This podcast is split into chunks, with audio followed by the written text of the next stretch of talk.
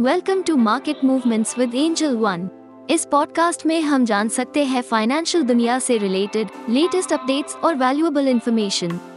हम आशा करते हैं कि आपको हमारा ये पॉडकास्ट सुनकर अच्छा लगे और आपकी फाइनेंशियल जर्नी को एक्साइटिंग बनाए।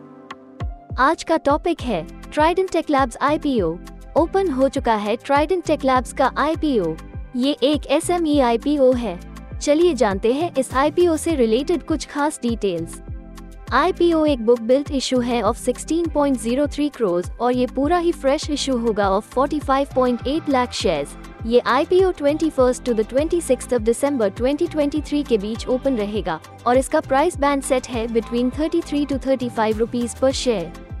मिनिमम लॉट साइज है 4000 शेयर्स की। NSE SME पर इसकी टेंटेटिव लिस्टिंग डेट है 29 दिसंबर 2023।